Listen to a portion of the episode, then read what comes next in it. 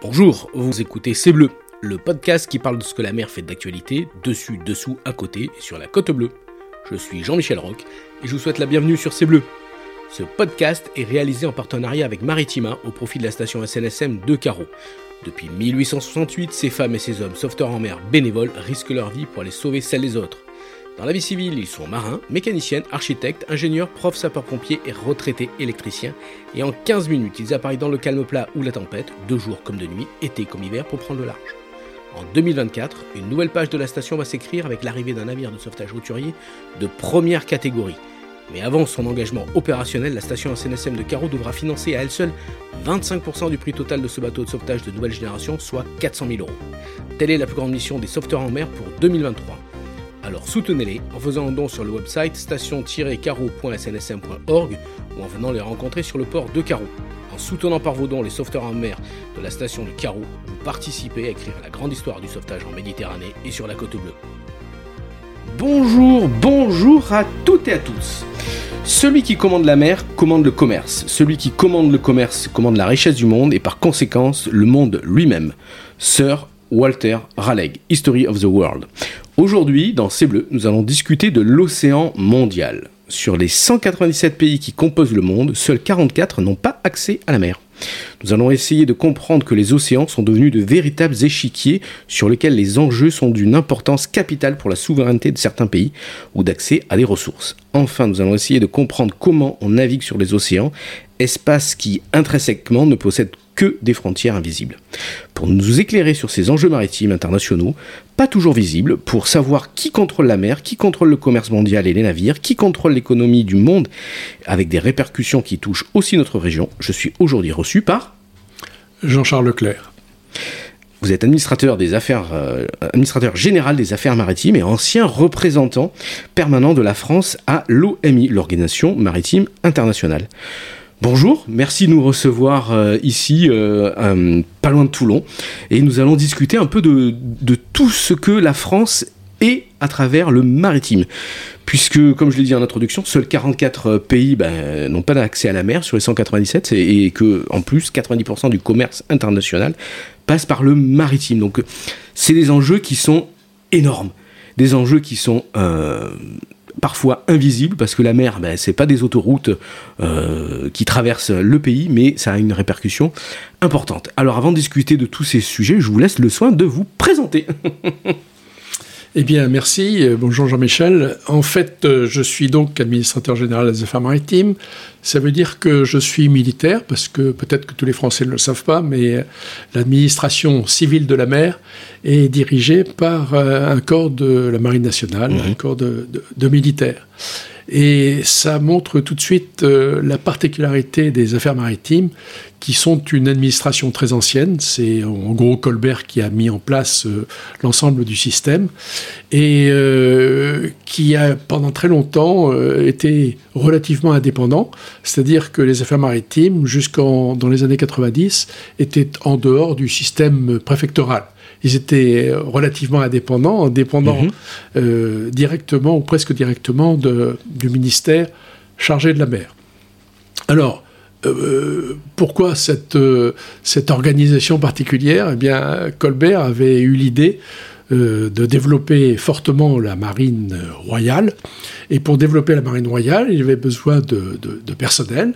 Et plutôt que de former des gens ex nihilo, il a eu l'idée de prendre les marins du commerce et les marins de, la pêche de l'époque, mhm. et puis de les obliger quasiment à faire une période plus ou moins longue sur les bateaux du roi. Et pour euh, gérer ce système, il a inventé ou créé un corps de, militaires qui s'appelait les commissaires aux classes et qui euh, justement gérait euh, cette espèce de réserve de l'armée de mer. Et en même temps, il a créé un régime social très particulier qui s'appelait l'établissement, alors c'était l'établissement royal des invalides de la marine, qui est devenu depuis l'établissement national des invalides de la marine, qui correspond au régime social particulier des marins.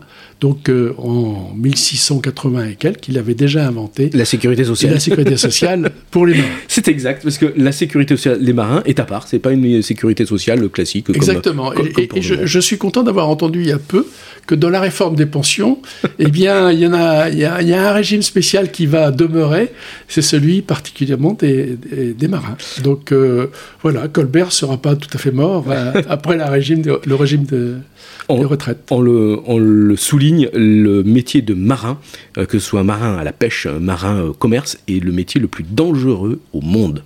Ça, c'est, il faut, imaginer que de nos jours, il y a un peu moins de marins en France, hein, que ce soit marine marchande ou, marine de pêche, mais c'est un, des métiers les plus dangereux au monde. Euh, on pense aux mines souvent, euh, mais ça a beaucoup évolué, alors qu'il y a énormément de marins qui disparaissent en mer chaque année.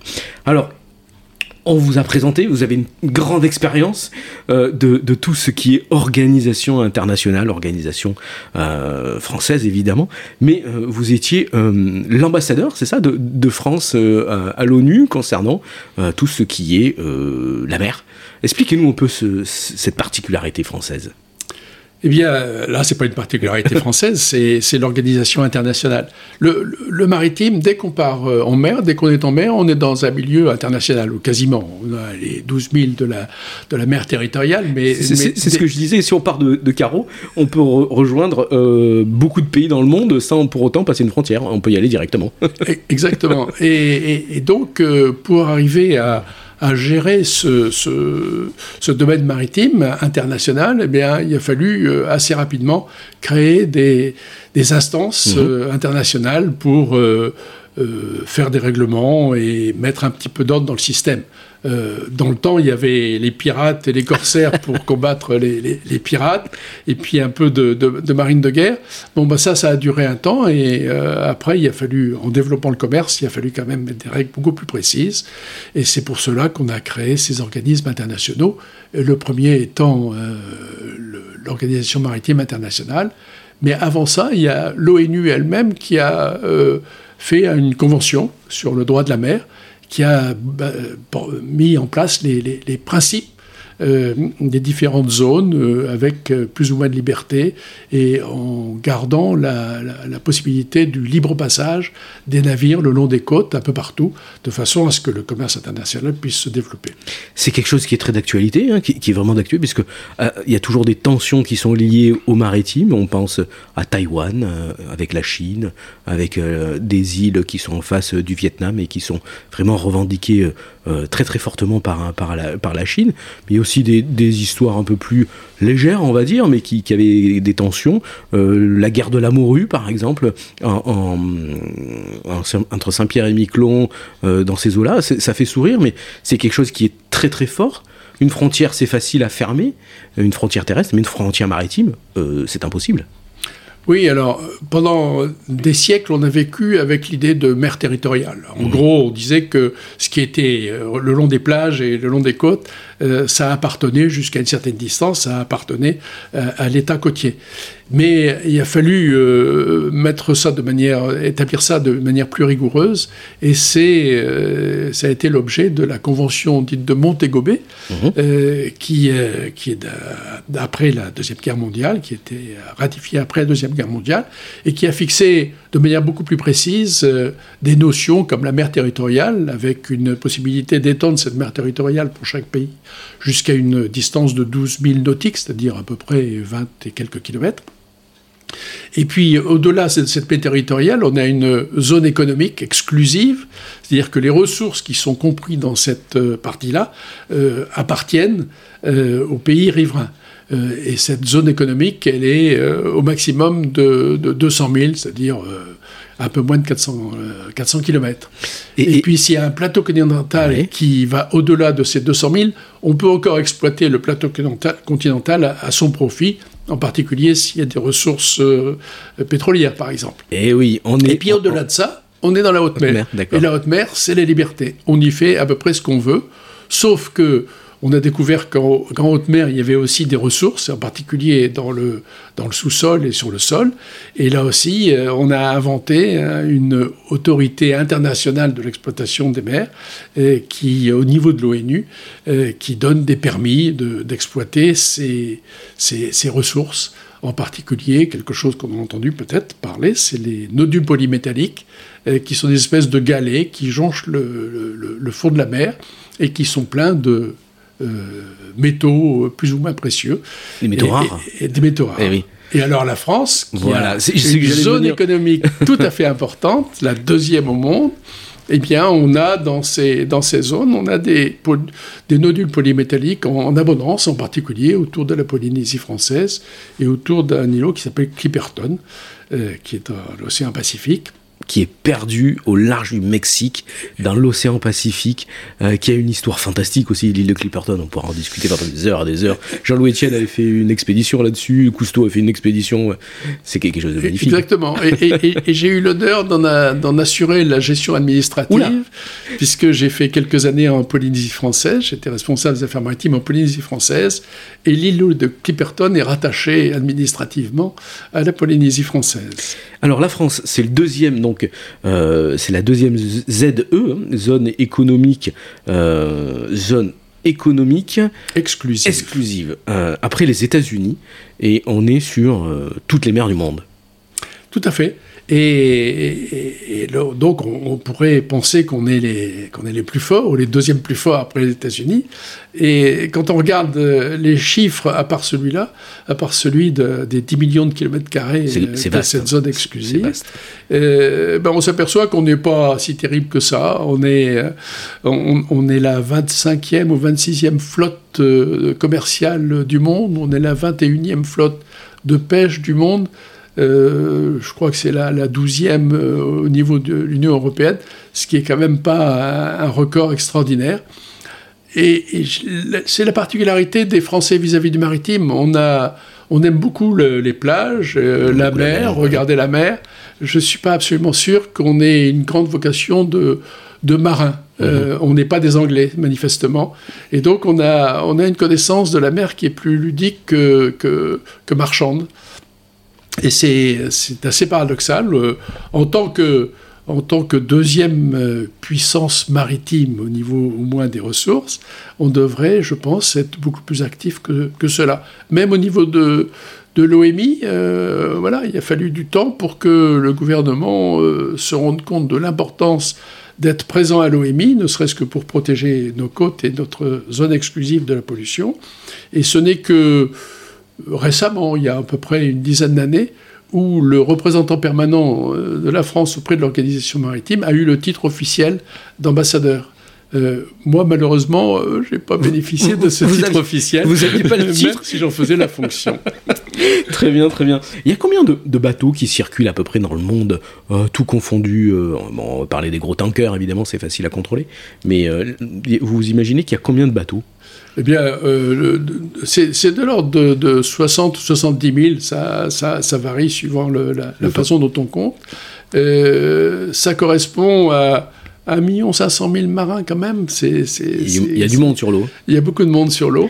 Et la, France a combien de bateaux à peu près? Et la France, euh, bon an mal an, on considère qu'elle a 400 et quelques bateaux qui sont considérés comme des bateaux marchands.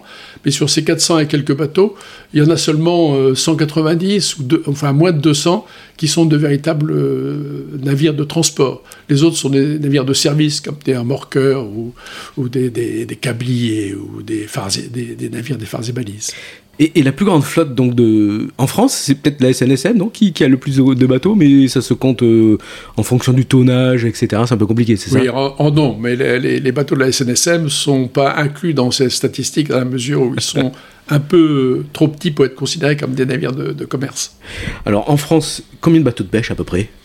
Alors en France, euh, on compte 7000 euh, bateaux de pêche, bon an, mal an, euh, ce qui correspond à 21 000 pêcheurs. voilà, si, on compare au commerce, au commerce c'est à peu près 20 000, marins, mhm. mais dans ces 20 000 marins, il y en a presque la moitié qui naviguent sur des bateaux de pavillon étrangers. Aïe Parce que la, flotte française, bien sûr, ne, répond pas du tout à la quantité de marchandises à transporter. Et donc, euh, il y a des bateaux euh, de, pavillons étrangers qui, euh, qui, participent. Il y a même des marins qui sont sur ces bateaux de pavillons étrangers. Et puis, on parle de bateaux de complaisance.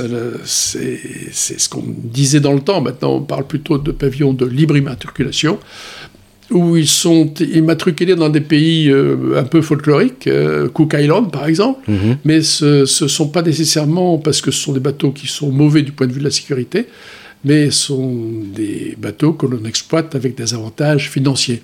Paradis fiscaux et euh, pavillons de libre immatriculation, c'est un peu cousin. Alors de nos jours, les, bateaux sont de plus en plus safe, les, gros bateaux, les, super tankers, les porte-conteneurs, et tout ça grâce à l'évolution de, des organisations qui contrôlent un peu plus ces, gros bateaux. Les, bateaux qui quittent la Chine et qui naviguent un peu plus, euh, qui, enfin, qui font escale en Europe ou aux États-Unis sont de plus en plus contrôlés et il y a moins, de moins en moins de bateaux poubelles. Oui, alors il y a sans doute moins de, bateaux poubelles parce que euh, les organisations internationales ont fait leur, leur travail. Mhm. Et donc il y a les réglementations se sont perfectionnées, euh, j'allais dire, euh, au fil des accidents, parce que chaque fois qu'il y a un accident très important, euh, l'OMI en particulier essaye d'en tirer les, conséquences et des leçons. Et donc, voilà, je pense que les organisations internationales qui sont chargées de, de, la sécurité des navires ont bien travaillé et font, font bien leur travail, et c'est ce qui fait qu'il y a de moins en moins d'accidents. Je crois qu'il faut toucher du bois pour ça, mhm. mais euh, il faut être optimiste. on va, oui, c'est sûr qu'en avançant euh, dans le bon sens, euh, on peut pas tout avoir en claquant des doigts très rapidement, mais on le voit, ça s'améliore de mieux en mieux, la réglementation évolue. Alors, ça c'est l'OMI, mais il y a d'autres organisations qui, contrôlent, qui vérifient un peu, sans parler des, des, ONG, mais il y a beaucoup d'organisations qui, qui contrôlent un peu ce qui se passe en mer. Oui, alors chacun dans sa spécialité. Euh, d'abord, il y a l'ONU qui a donc fait cette convention euh, sur le droit de la mer, la convention de Montego Bay, qui a posé le cadre général. Il y a une organisation qui est très spécialisée dans, le maritime et dans la sécurité, qui est l'Organisation maritime internationale, qui est une organisation qui dépend du système des Nations Unies.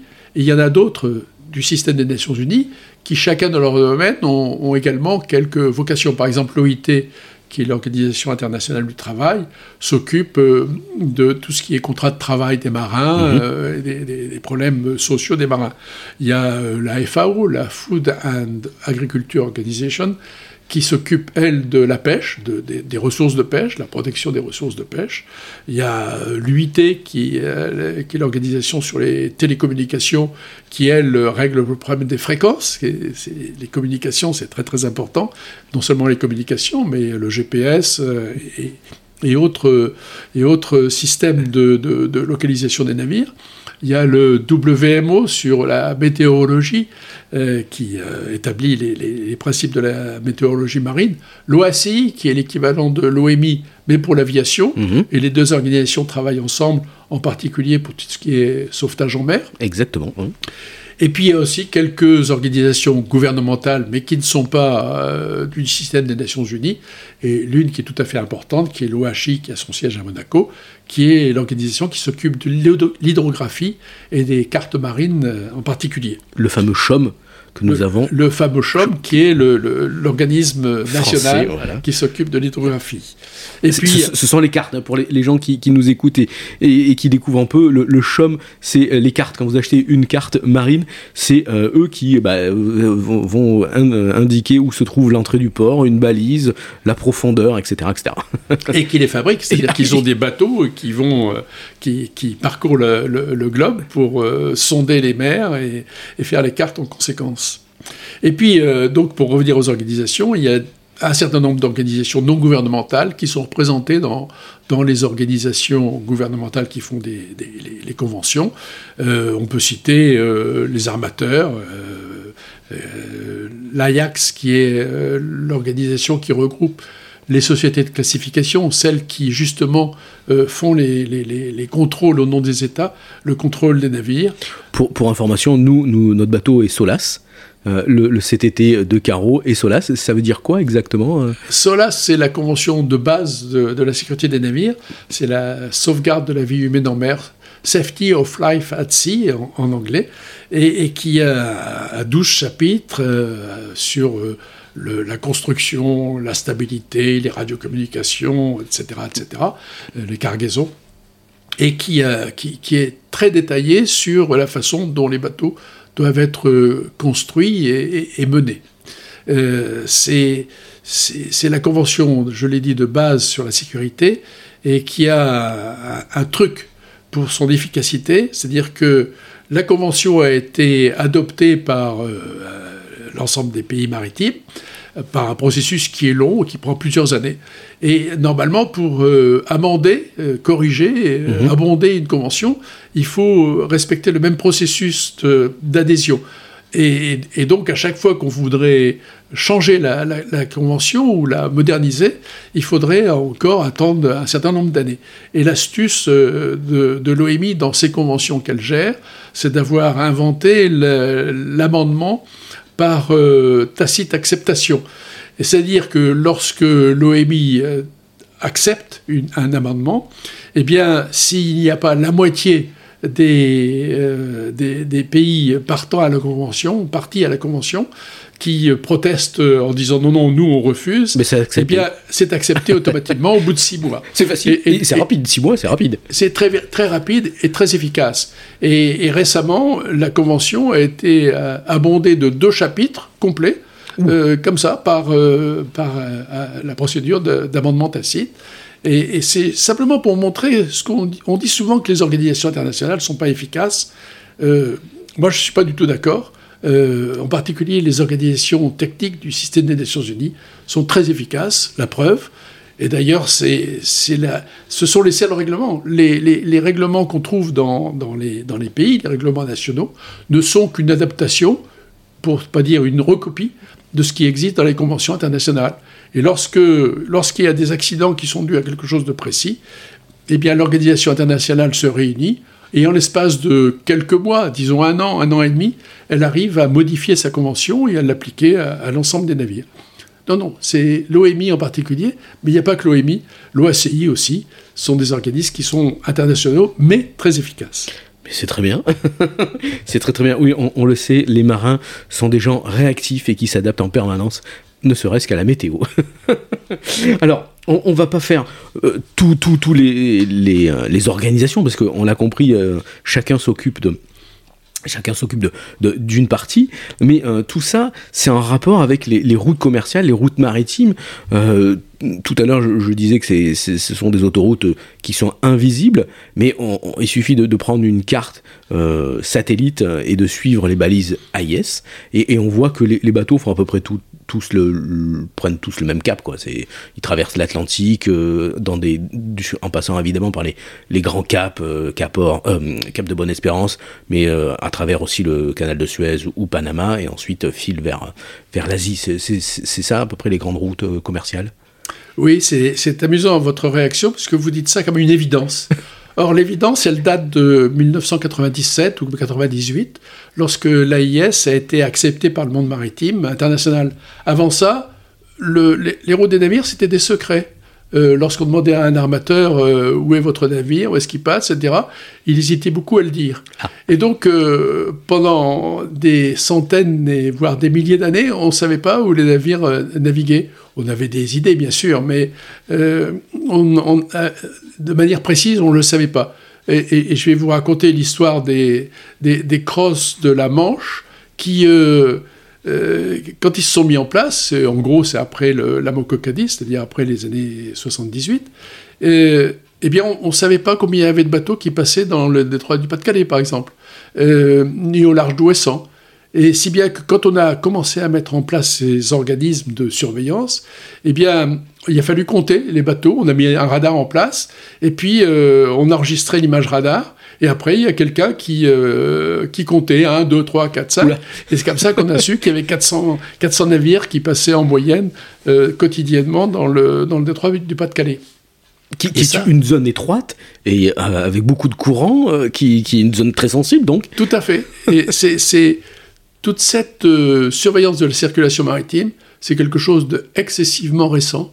Euh, en, termes de quelques dizaines d'années, même pas. Euh, c'est, ça a changé le monde et maintenant on va sur Internet et on a la position de, de, tous les navires en quasi instantané et on est capable de voir, euh, de, de, voir où passent de manière précise les navires. Et donc on arrive à faire des progrès en matière de, suivi de ces navires je n'allais pas dire contrôle, parce qu'on ne contrôle pas les navires, c'est toujours le capitaine qui est responsable, mais au moins de, conseils euh, depuis les instances, euh, les, centres de surveillance à terre, qui peuvent euh, essayer de mettre un petit peu d'ordre dans la, circulation. On le voit, il y a un maillage qui est serré pour éviter les catastrophes, mais les bateaux ont beaucoup évolué techniquement. depuis ce que on parlait du Torrey Canyon ou la Moco Cadix, les bateaux ont évolué techniquement on n'est plus sur une caravelle. Bah, euh, ils ont évolué sur, sur euh, au moins deux aspects. L'aspect de la sécurité propre euh, des navires. Par exemple, les pétroliers à double coque, c'est quelque chose qui, là aussi, est relativement récent, mais qui était un progrès, un progrès relativement important pour, pour éviter les, les, pollutions. Mais, mais là où on a fait peut-être le plus grand progrès, c'est en matière de navigation. je suis assez vieux pour avoir utiliser le sextant quand j'ai commencé à naviguer sur, sur les bateaux de commerce. Eh bien, je faisais le point avec un sextant et les tables de free au cours, des calculs très compliqués, euh, pour savoir où on était avec une précision euh, de l'ordre du mille et encore euh, quand, quand la, visibilité était bonne.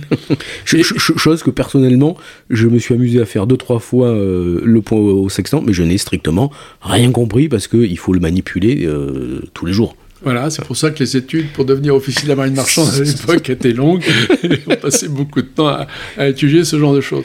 Mais, mais maintenant, c'est absolument extraordinaire. On appuie sur un bouton et, au bout de quelques secondes, on sait, on sait où on est et non plus à, à un mille près, mais à, mais à quelques, quelques mètres, près. Eh ce qui est absolument incroyable, mais ce qui a permis d'augmenter considérablement la, la, sécurité de la navigation. Euh, voilà, quand on s'échoue maintenant, c'est vraiment qu'on fait des bêtises. C'est un peu l'erreur humaine. Bonjour, monsieur le capitaine du Costa Concordia. Ah voilà, ça. Et encore, il faisait beau ce jour-là, ça aurait pu être euh, plus dramatique encore. Oui, tout à fait. Bah, ça fait partie des, des, des, accidents qui, euh, qui apprennent des leçons.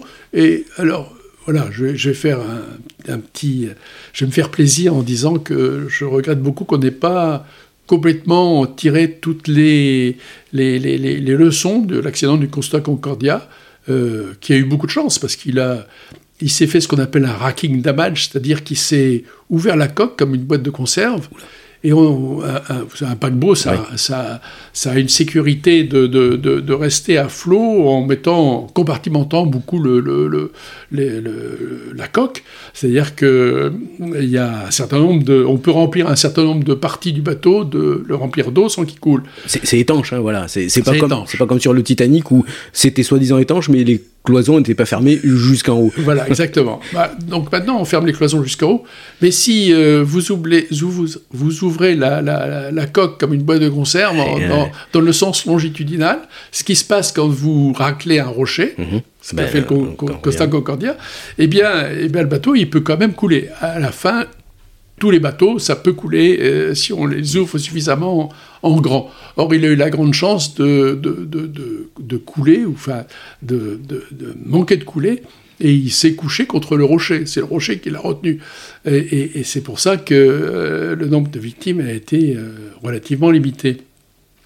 Et je pense qu'on n'a pas tout tiré toutes les leçons dans la mesure où on aurait pu se pencher sur l'interdiction ou, la limitation de, de, la navigation près des côtes. Mhm. Euh, en France, on a une expérience de longue date maintenant, les, les, navires, en, en, particulier en Méditerranée, les navires euh, citernes, n'ont pas le droit de naviguer à moins de 5000 de la côte, sauf s'ils viennent dans un port, bien sûr. Mais ils doivent rester à 5000. Et, et c'est très bien, c'est la Mococadis qui nous a appris ça. Et ça permet d'éviter euh, qu'on fasse comme le Costa Concordia, qu'on vienne raser la côte pour dire bonjour à des amis. Oui, oui. Et, du coup, ça permet au, ce laps de temps, vu que le bateau est un peu au large, ça permet aussi aux secours de s'organiser, les, les, remorqueurs de haute mer et puis euh, les autres corps comme la SNSM par exemple. Exactement. Et puis euh, voilà, d'aller d'aller raser les cailloux, c'est quand même quelque chose qui n'est pas raisonnable surtout avec euh, des très gros bateaux et, en plus avec beaucoup de gens à bord. Mais il y a quand même les phares et balises qui sont là aussi pour marquer un peu comme les petits poussés qui, qui, laissent les cailloux. Mais on a les phares et balises, quand on est en mer, on sait exactement où on se trouve. Alors, euh, il y a une question qui est, euh, qui est récurrente actuellement de savoir pourquoi on met encore des phares et balises alors qu'avec le, GPS, on arrive à se positionner à quelques mètres près. Eh bien, toutes les enquêtes qui ont été faites auprès, de, auprès des marins ou des gens qui euh, participent à la, navigation en mer euh, montrent que les marins ne font pas encore une confiance absolue euh, dans le GPS, et ils ont peut-être pas tout à fait tort d'ailleurs. on sait très bien le brouiller le GPS mm-hmm. avec des instruments qu'on achète sur Internet, et donc il faut il, faut avoir euh, plusieurs moyens pour euh, être sûr de sa position. Et puis les moyens physiques, c'est encore euh, celui qu'on a trouvé le plus simple pour, pour être sûr de ce que on n'est pas trop près ou près d'un récif ou près d'un rocher, etc. les, les, meilleurs amers, ce sont ceux que l'on voit à l'œil nu. Exactement, voir. Et, alors c'est amusant parce que les, les, jeunes qui sont très portés sur, sur l'électronique, on est obligé de leur rappeler souvent qu'il faut aussi qu'ils ne regardent pas la fenêtre. Parfois, ils oublient. Euh, alors, donc les phares balises e-, existent et au, niveau euh, euh, mondial, c'est toujours l'AISM qui s'occupe de ça? Alors l'AISM qui est en train de vivre une, expérience extraordinaire, parce que l'AISM c'est une association, c'est l'Association internationale de civilisation maritime, c'est une organisation non gouvernementale, mais qui fait des choses très, j'allais dire très réglementaire. C'est elle qui a mis euh, au point le système de balisage actuel avec le vert, le rouge, etc., mhm. les, voyants. Euh, jusque dans les années 50, il y avait, euh, chaque pays avait son système de balisage, ce qui rendait la navigation difficile euh, parce qu'il fallait à chaque fois s'adapter. Et après avoir fait un certain nombre de réunions internationales, l'ISM a réussi à ce qu'il n'y ait plus que deux euh, système de balisage au monde. On n'a pas réussi à n'en faire qu'un seul, il y en a deux, euh, euh, qui est le système, il y en a un qui est plus américain et l'autre qui est plus européen. Et, mais ça fait rien, que deux systèmes, c'est quand même en plus séparés par un océan, on a le temps de réfléchir à la, à la transition. Alors pour les gens qui ne savent pas, le, le vert et le, et le, rouge aux États-Unis, ils sont inversés. Exactement, et c'est pour ça qu'on n'a pas été plus loin, parce que s'il avait fallu euh, avoir euh, le vert du même côté partout, euh, et le rouge du même côté partout, il aurait fallu changer en une nuit, il aurait fallu changer toutes les bouées ou toutes les couleurs. Enfin, c'était physiquement c'était impossible. donc on a, on a, on a préféré cette solution-là. Donc je, reviens à l'ISM qui a donc entre autres fait ça, mais qui fait beaucoup d'autres choses, en particulier qui a peaufiné l'AIS, les centres de circulation et de surveillance maritime, etc. Et euh, donc c'est une organisation qui était étrangement non gouvernementale et euh, à, l'initiative, je pense, de, de, la France, comme quoi la France c'est aussi euh, parfois prendre des, de, bonnes initiatives, eh bien elle a décidé, elle a proposé aux autres pays du monde d'en faire une organisation gouvernementale. Et pour cela, il a fallu faire une convention qui a été signée il y a seulement deux ans et qui maintenant est en cours d'approbation il faut qu'il y ait 30 pays qui euh, adhèrent à la, Convention, qui ratifient la Convention. Je crois qu'on est aujourd'hui, on est à 13 ou 14. La France l'a fait. Et donc, d'ici un an ou deux ans, il y aura une convention qui va faire que l'AISM, ce sera une organisation euh, gouvernementale, avec toute l'autorité que, que, cela lui confère, et avec un changement de nom, elle s'appellera l'Organisation internationale pour les aides à la navigation. Bon, bah, tout ça, ça avance. Elle a son siège social, son siège euh, en France. Le siège toujours, hein. international est, à, Oui, il est à Saint-Germain-en-Laye. D'accord. Et euh, voilà, donc c'est. Cocorico. C'est bien, Cocorico, exactement. Et, tout ça nous amène au CROSS, évidemment, euh, le centre régional opérationnel de surveillance et de sauvetage, qui est le partenaire euh, de double hein, de sauvetage de, de, la SNSM. encore une fois, quelque chose que vous avez bien connu, puisque vous étiez au Cross Lagarde, à côté de Toulon. Oui, j'ai été au CrossMed pendant 4-5 ans, 5 ans. Et voilà, alors les cross, ils s'interviennent quand, quand, le reste n'a pas marché. C'est-à-dire que quand la sécurité n'a pas complètement marché ou, que les, la, la, qualité des, des, gens à bord a, fait défaut. voilà, c'était pour un, fonctionnaire comme moi, euh, être, euh, être responsable du CrossMed, euh, c'était une fonction complètement opérationnelle, totalement différente de, ce que je faisais avant et ce que j'ai pu faire après.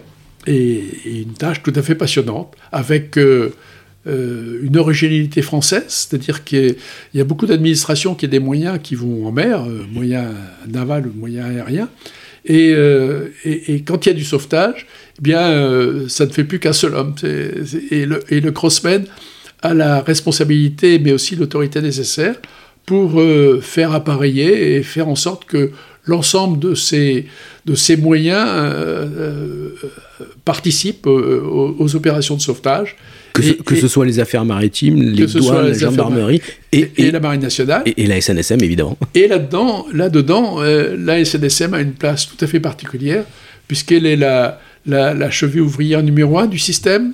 C'est elle qui fait le plus d'opérations de sauvetage. Exactement. Et, qui a la particularité d'être euh, euh, complètement euh, armée et, dirigée par, une équipe de bénévoles qui travaillent de manière absolument extraordinaire, en travaillant en étant sur le pont, prêt à partir 24 heures sur 24, 7 jours sur 7, 365 jours par an, etc. Ça. Et, et, de manière particulièrement efficace. Euh, petite euh, anecdote, le 25 euh, décembre et le 31 décembre, on a remis la bûche au frais et on a enfilé notre gilet et on est parti. on a laissé les familles ben, un certain temps et on est parti en mer faire un Maritime Assistant Service. Petite opération, mais quand même, 25 décembre et 31, on était opérationnel. Oui, je, je, je pense qu'on bénéficie, on, a, on est quelques pays au monde à avoir un système, euh, un système comme la SNSM. Euh, je pense qu'il faut l'encourager euh, fortement parce que remplacer le système de la SNSM par un système d'administration publique, d'abord ça coûterait une fortune mhm. et ce serait très difficile à mettre, à mettre en place avec la même efficacité. Donc je pense que tous ceux qui sont intéressés par la mer, euh, qui voit la mer, qui utilise la mer, eh bien, il faut qu'il regarde la SNSM avec un œil euh, très, très, très, très encourageant. Et puis, euh, financièrement, il faut y participer. Ça coûte beaucoup moins cher que si c'était une administration. C'est vrai. C'est sans doute beaucoup plus efficace. Mais il faut que chacun voilà, aide le système à, à, perdurer et, et, à se moderniser et à mettre en place les moyens qui vont bien. Euh, actuellement, la SDSM a mis en place un, plan d'investissement tout à fait important sur, le, sur la mise en place de, de, canaux tout temps et de vedettes euh, moins grosses, euh, modernes. Et il faut beaucoup d'argent pour ça, pour l'investissement mais ça vaut le coup et donc il faut euh, participer. Je, regrette un peu que quand on regarde les statistiques des plaisanciers qui euh, participent au, au, financement de la SNSM, eh bien ce ne soit pas 100%, et mhm. c'est très eh très loin d'être 100%. Et donc euh, je dis à, chacun qui a un bateau, qui peut ce jour, un jour se trouver en difficulté, eh bien n'oubliez pas d'aider la SNSM. Merci beaucoup pour euh, ces paroles qui, vont euh, droit au cœur de, tout, l'équipage de, la station. Tout simplement, euh, le bateau que nous avons actuellement a 30 ans, donc euh, à cette époque, euh, moi j'étais tout jeune, mais il nous a bien servi et le bateau que nous allons recevoir, on espère en 2024, est prévu pour durer 40 ans. Donc l'investissement de 2 millions 3 sur 40 ans finalement, c'est peu. Et puis euh, nous, à la station de Carreau, on a toujours besoin de dons hein, pour faire tourner la boutique et pour pouvoir payer ce futur NSH1, mais on a aussi besoin de bénévoles puisque régulièrement des gens arrivent à la station euh, et puis sont mutés, euh, quittent notre région. Et donc on a toujours besoin de bénévoles. Vous, allez voir ici à la station et c'est une belle famille. Voilà. Sur ces belles paroles, on va peut-être euh, finir, parce qu'autrement on pourrait discuter pendant des heures et des heures sur la mer et la place de la France et des organisations. Je, vais vous poser une question. Quel est votre meilleur souvenir sur, sur, sur tout l'opérationnel que, que vous avez fait. Qu'est-ce qu'est-ce qui, qu'est-ce que vous avez à, nous raconter comme belle, belle histoire? Un, souvenir très particulier, et, puis ça va peut-être me permettre de répondre à Henri Kefelec. Henri Kefelec, dans un de ses livres, je crois que c'était le navire de pêche qui, qui, devient fou, quelque chose comme ça, il raconte une histoire dans la préface en disant euh, qu'un jour en Polynésie, sur un atoll de la Polynésie, est arrivé un bateau, euh, tout au moins un bateau de sauvetage euh, qui venait d'un chalutier qui avait coulé. Et, euh, les, efforts maritimes avaient été euh, un peu surpris et avaient vu des réactions bizarres. Alors, euh, c'est pas tout à fait ça qui s'est passé. Je veux rétablir la vérité parce que j'ai été l'acteur principal de, de, l'affaire. En fait, sur ce bateau de pêche Formosan, il y avait un équipage d'une quinzaine de personnes, et la vie est très dure sur ce, genre de, bateau de pêche au thon dans, dans le Pacifique. Et, il jouait au mahjong pour de l'argent. D'accord. Et il s'avère que au bout de quelques mois, il y a la moitié de l'équipage qui devait une fortune à l'autre moitié de l'équipage. Et, ceux qui étaient débiteurs n'ont rien trouvé de mieux que de, tenter d'assassiner ah euh, l'autre moitié de l'équipage. Et donc, ils ont enfermé les gens euh, dans les frigos et ils ont mis, c'était des, frigos à ammoniac, et ils ont envoyé l'ammoniac dans les frigos. Et donc, euh, la moitié de l'équipage y est passé. Et ils ont fait couler le bateau, ils ont fait couler le bateau près d'un atoll, et avec le, le you du, bateau de pêche, ils sont arrivés sur l'atoll en disant euh, le bateau a brûlé, etc. Donc ils ont dit on est naufragé. Et euh, on m'a téléphoné, c'était un dimanche matin, j'étais à Tahiti, et on m'a téléphoné, donc j'ai organisé euh, un avion pour aller chercher les, les rescapés. Ils sont arrivés à Tahiti, et euh, c'était tout à fait mon rôle de les, de les interroger pour savoir qu'est-ce qui s'était passé. Et j'ai donc interrogé euh, sept types euh, qui m'ont raconté tous à peu près la même chose, en disant que le bateau avait brûlé, etc. Et voilà, on a organisé le rapatriement des dix pêcheurs à, Formose, à Taïwan mmh. maintenant. Et à peu près sept mois plus tard, il y a le représentant des bateaux taïwanais euh, de, Tahiti qui est venu me voir dans mon bureau avec un, journal de, de, l'endroit, de, Formose, dans lequel il y avait le, grand titre, c'était euh, Sept marins condamnés à mort et, ah pendus. Et euh, je crois qu'il n'y en a qu'un. Il devait y en avoir six. Il y en a un qui n'a pas été condamné à mort. Je pense que c'est celui qui a, qui a vendu la mèche. Et donc, quand ils sont arrivés à Formose, eh bien, euh, la police les a interviewés, sans doute beaucoup mieux que moi, et euh, ils ont fini par, euh, par avouer la vérité et de, de, voilà. De... Ça fait ils, ont, ils ont été condamnés. Alors, c'est pas une histoire très amusante. Non, non, ça fait de, sacrés souvenirs. mais... C'est des légendes urbaines, mais là, on est plutôt en J'ai eu l'occasion, donc, dans ma carrière, d'interviewer sept assassins sans le savoir. Et vous n'avez pas une anecdote un peu plus rigolote pour, finir ce, ce podcast? Euh, si, mais euh, voilà, je vais toujours prendre euh, Tahiti, mon passage à Tahiti et, les bateaux formosans. Les formosans avaient la, mauvaise habitude de pêcher dans les eaux de la zone économique, ce qui est particulièrement interdit. Et donc, on faisait de la police des pêches avec la Marine nationale.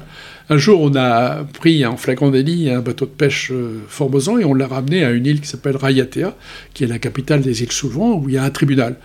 Et euh, on a essayé de faire une audience la plus rapide possible. Donc au bout de deux ou trois jours, euh, il y a eu cette audience et puis euh, le bateau ou l'équipage a été condamné à une amende et à un certain nombre de choses, mais a été autorisé à repartir.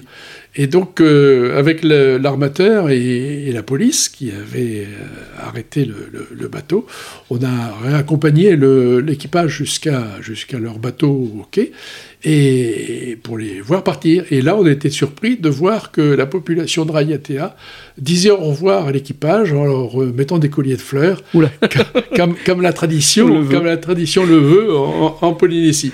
Et l'armateur était très très embêté parce qu'il s'est dit les autres bateaux vont essayer de se faire euh, arrêter pour pouvoir bénéficier du même régime et pouvoir visiter et faire escale dans les, dans les îles de Tahiti. La, légende des, des îles polynésiennes. C'est sur cette magnifique image qu'on va terminer ce, podcast.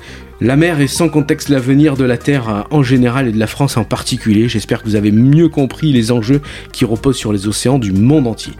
Jean-Charles Leclerc, merci beaucoup d'avoir parlé avec nous de votre passion pour la mer, les océans et les organisations qui gèrent euh, les, mers et les océans dans le monde entier. En ce début d'année, les étrennes sont toujours les bienvenus ainsi que les dons. Alors n'hésitez pas à faire un don sur le site de la SNSM, c'est station-carreau.snsm.org. La boutique est toujours ouverte, euh, la collection automne-hiver est, toujours en ligne, donc faites-vous plaisir. On se retrouve dans 15 jours pour un nouveau podcast avec un nouvel invité. Monsieur Jean-Charles Leclerc, merci encore pour ce temps partagé avec nous. Je vous souhaite bon vent et bonne mer euh, pour cette année 2023. Merci. Merci, au revoir.